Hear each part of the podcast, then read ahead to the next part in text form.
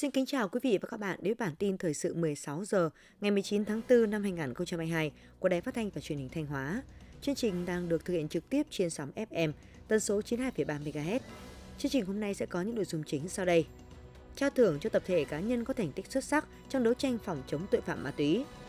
Thường trực Hội đồng Nhân dân tỉnh Thanh Hóa giám sát công tác cải cách hành chính tại Sở Tài chính.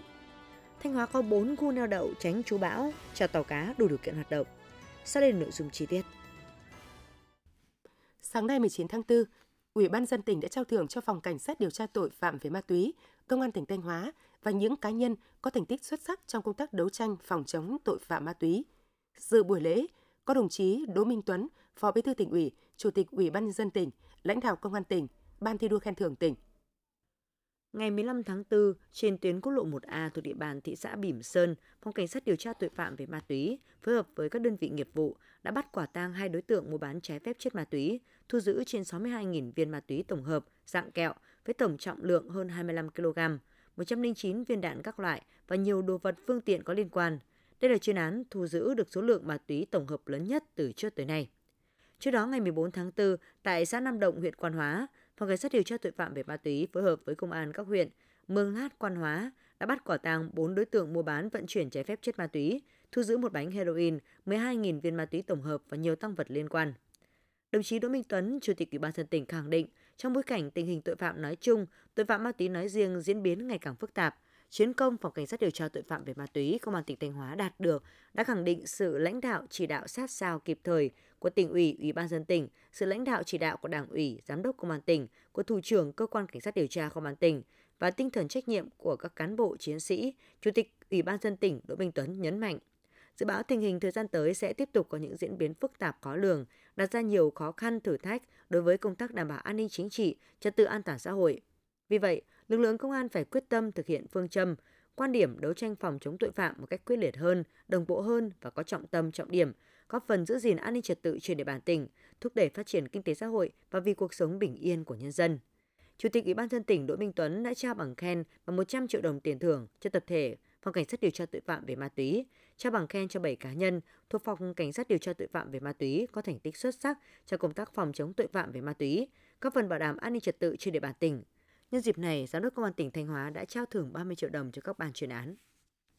Sáng mười chín tháng tư, đoàn giám sát của Thường trực Hội đồng Nhân dân tỉnh Thanh Hóa do đồng chí Nguyễn Quang Hải, Tỉnh ủy viên, Phó Chủ tịch Hội đồng Nhân dân tỉnh làm trưởng đoàn đã có buổi giám sát việc cải cách hành chính, trọng tâm là cải cách thủ tục hành chính giai đoạn hai nghìn không trăm mười tám đến hai nghìn không trăm hai mươi mốt tại Sở Tài chính. Phát biểu kết luận buổi giám sát, đồng chí Nguyễn Quang Hải, Phó Chủ tịch Hội đồng Nhân dân tỉnh, trưởng đoàn giám sát nhấn mạnh, những năm gần đây, Sở Tài chính luôn nằm trong top đầu của tỉnh về cải cách hành chính. Đây là kết quả rất đáng phấn khởi, góp phần giúp tỉnh cải thiện môi trường đầu tư kinh doanh, thúc đẩy kinh tế xã hội phát triển. Để làm tốt hơn nữa công tác cải cách hành chính và giữ vững vị trí top đầu của các sở ngành cấp tỉnh, đồng chí trưởng đoàn giám sát đề nghị trong thời gian tới, Đảng ủy, Ban giám đốc Sở Tài chính cần tiếp tục thực hiện đồng bộ cả sáu nội dung cải cách hành chính, trọng tâm là cải cách thủ tục hành chính, đồng thời tăng cường rà soát, nâng cao chất lượng công tác tham mưu cho Ủy ban nhân dân tỉnh trong việc ban hành các quyết định, công bố các thủ tục hành chính mới, bãi bỏ những thủ tục không còn phù hợp với thực tế, nâng cao chất lượng công tác phối hợp với các sở ngành trong giải quyết thủ tục hành chính cho người dân và doanh nghiệp, bảo đảm đúng thời gian quy định. Đối với lĩnh vực tài chính công, Sở Tài chính cần nghiên cứu tham mưu cho Ủy ban nhân dân tỉnh tiếp tục thực hiện cơ chế tự chủ tại các đơn vị sự nghiệp công lập, nâng cao tỷ lệ tự chủ của các đơn vị theo lộ trình, đồng thời tăng cường trách nhiệm quản lý đối với các dự án đầu tư công, tránh để xảy ra sai phạm trong quá trình thực hiện. Với những tồn tại hạn chế đã được chỉ ra, Sở Tài chính cần phân tích làm rõ nguyên nhân khách quan, nguyên nhân chủ quan và tiếp thu ý kiến góp ý của các thành viên trong đoàn giám sát để đưa ra giải pháp khắc phục cụ thể trong thời gian tới. Những đề xuất kiến nghị của Sở Tài chính, đoàn sẽ tiếp thu tổng hợp để báo cáo Hội đồng Nhân dân tỉnh. Bộ Nông nghiệp Phát triển Nông thôn vừa công bố các khu neo đậu tránh trú bão cho tàu cá trên địa bàn Thanh Hóa đủ, đủ điều kiện hoạt động với sức chứa hai nghìn không trăm bảy mươi chín tàu cá. Các khu neo đậu tránh trú bão cho tàu cá trên địa bàn Thanh Hóa đủ điều kiện hoạt động gồm cảng Lạch Hới, thành phố Sầm Sơn, Lạch Bạng, thị xã Nghi Sơn, Lạch Trường, huyện Hậu Lộc và cửa sông Lý, huyện Quảng Xương. Bộ Nông nghiệp Phát triển Nông thôn đề nghị Ủy ban nhân dân tỉnh Thanh Hóa thông báo danh sách các khu neo đậu tránh trú bão cho tàu cá đủ điều kiện hoạt động cho các tổ chức cá nhân liên quan và chủ tàu cá trên địa bàn quản lý, thường xuyên kiểm tra, kịp thời sửa chữa, khắc phục sự cố phát sinh đối với khu neo đậu tránh trú bão cho tàu cá trên địa bàn quản lý để đảm bảo an toàn cho người, tàu cá vào neo đậu tránh trú bão trong năm hai nghìn không trăm hai mươi hai. Bản tin thời sự mười sáu giờ xin được chuyển sang một số thông tin đáng chú ý khác. Sáng mười chín tháng tư, Thủ tướng Phạm Minh Chính chủ trì phiên họp chính phủ chuyên đề đánh giá công tác lập các quy hoạch theo luật quy hoạch. Phát biểu khai mạc phiên họp chính phủ chuyên đề, Thủ tướng Phạm Minh Chính đề nghị các đại biểu tập trung thảo luận, đánh giá rõ các kết quả đạt được, chưa được trong công tác lãnh đạo, chỉ đạo của Chính phủ, Thủ tướng Chính phủ.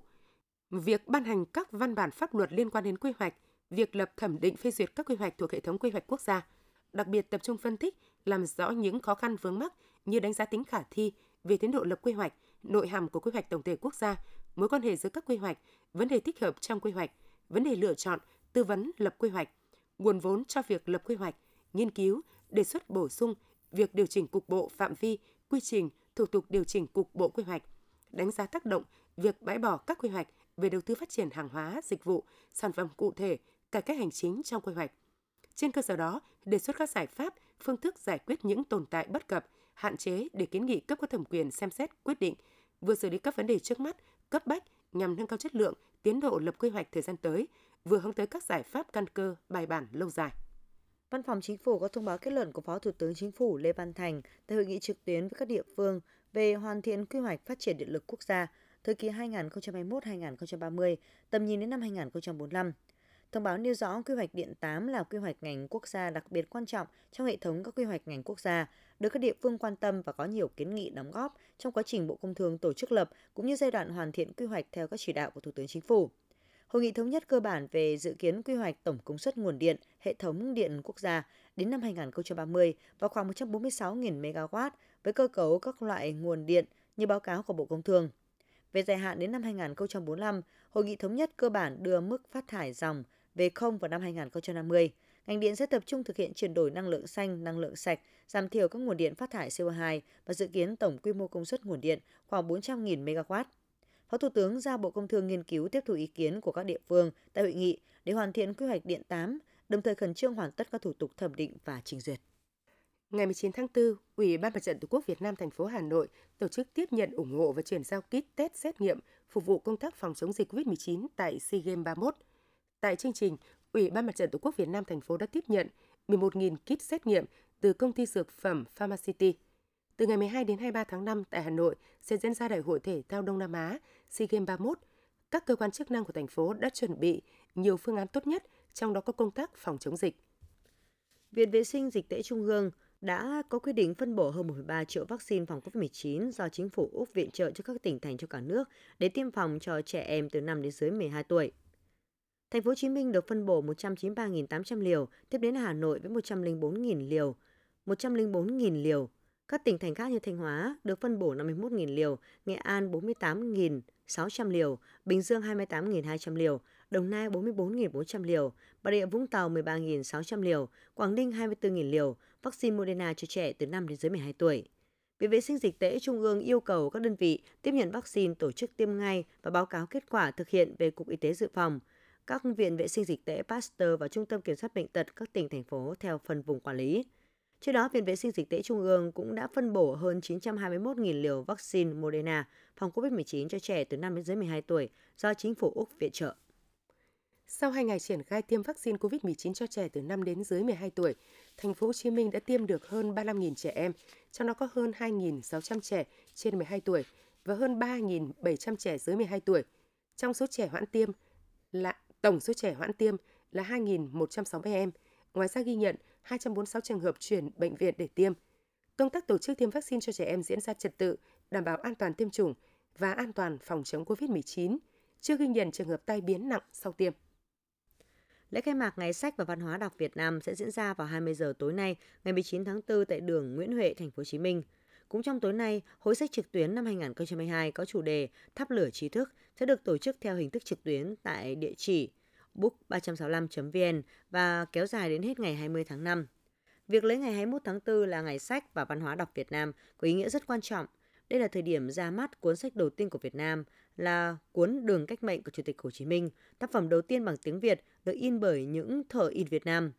Việc chọn Ngày sách và Văn hóa đọc Việt Nam gắn với một tác phẩm nổi tiếng của người sẽ có ý nghĩa văn hóa sâu sắc.